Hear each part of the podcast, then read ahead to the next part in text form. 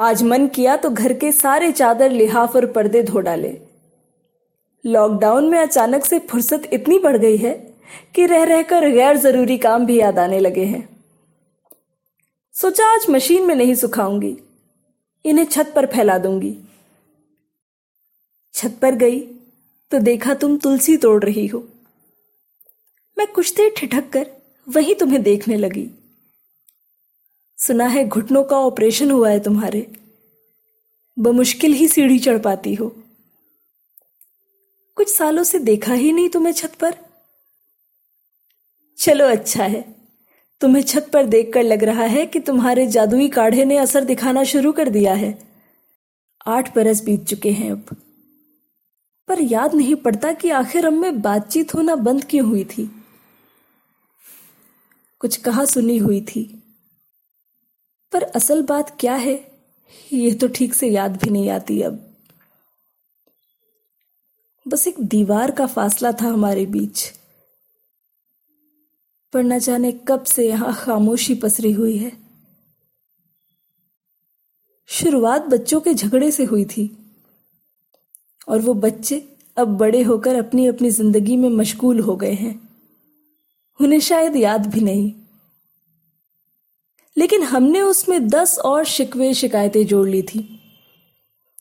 हमारी छत को जोड़ती हुई वो दीवार, जिस पर बैठकर हम अपने सुख दुख बांटा करते थे, चाय पिया करते थे, उसमें भी दरार डालकर तेरा मेरा हिस्सा अलग कर लिया था हमने। मुझे याद है हम इन घरों में आसपास ही आए थे, और तब हर सुबह छत पर कपड़े सुखाते वक्त तुमसे मुलाकात होने लगी। मुझे याद है पहली बार पहल करके तुमने ही मुझसे बात की थी। मुझे कपड़े सुखाते देखकर तुम बोली थी, अरे, इस कपड़े का रंग उड़ जाता है धूप में ऐसे सुखाने से। थोड़ी छाओ में सुखाओ इसे। मुझे अच्छा लगा था तुम्हारा यूँ टोकना।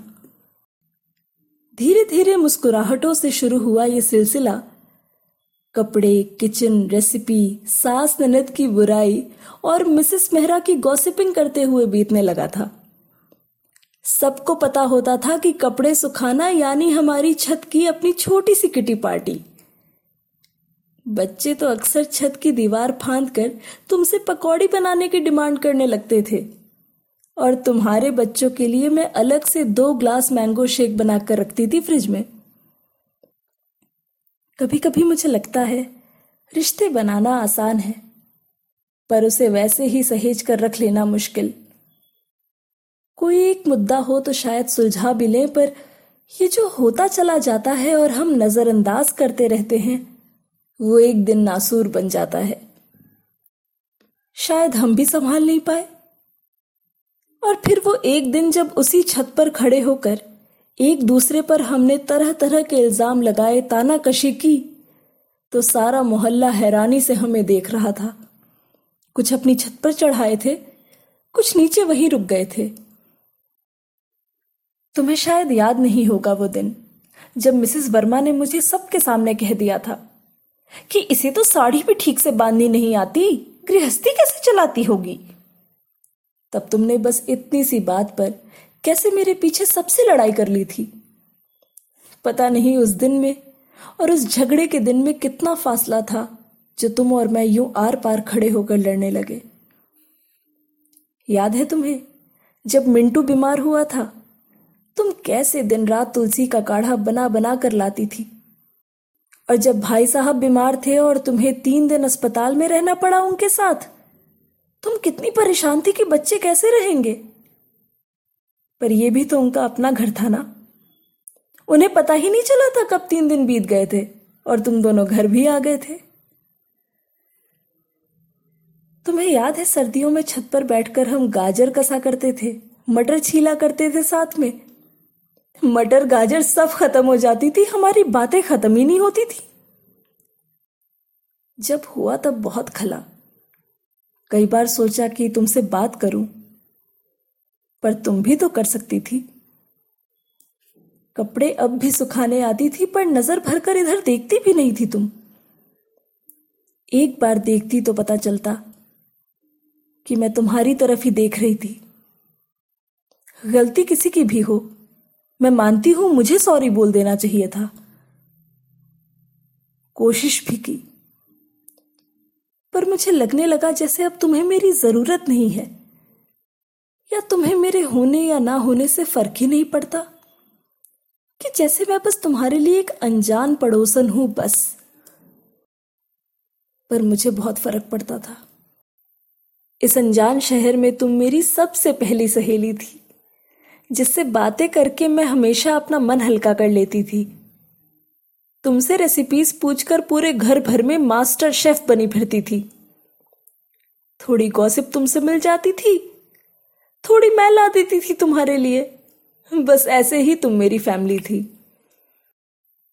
पर तुमने तो जैसे भुला दिया था मुझे।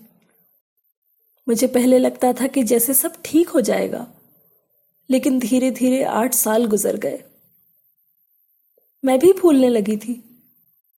पहले घर और बच्चों के काम ने उलझाए रखा और फिर फिर मैंने खुद को बिज़ी रखना शुरू कर दिया। कुकरी क्लासेस ज्वाइन कर ली थी। और पता है, पहली बार जब मैंने केक बनाया तो मन किया, भाग कर तुम्हारे पास आऊँ। और तुम्हें बताऊँ, क्योंकि तुम कितना भी सिखाती थी, ये केक ही नहीं बनता था मुझसे। मेरा मन था, तुम्हारे जन्मदिन पर सरप्राइज़ दूँगी तुम्हें। अब तो मैं एक्सपर्ट हो चुकी हूँ, ऑर्डर्स लेती हूँ और केक सप्लाई करती हूँ।